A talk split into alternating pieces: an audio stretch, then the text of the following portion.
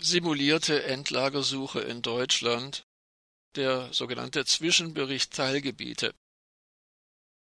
Am 28. September wird die Bundesgesellschaft für Endlagerung BGE den sogenannten Zwischenbericht Teilgebiete veröffentlichen, also die erste amtliche Karte, auf der verzeichnet sein wird, wo in Deutschland nach einem tiefen geologischen Lager für hochradioaktiven Atommüll gesucht werden soll. Eine zentrale Veranstaltung des offiziellen Verfahrens wird der Auftakt der Teilgebietekonferenz am 17. und 18. Oktober sein. Deren Vorbereitung durch das Atommüllbundesamt BASE ist an Kritikwürdigkeit kaum zu übertreffen.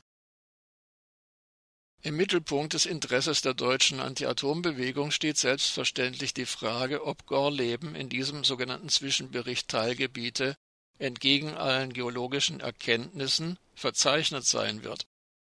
Wie sich nun am 28. September herausgestellt hat, ist dies glücklicherweise nicht der Fall.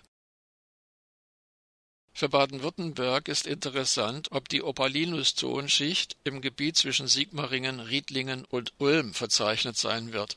Dort liegt der Wahlkreis von Winfried Kretschmann.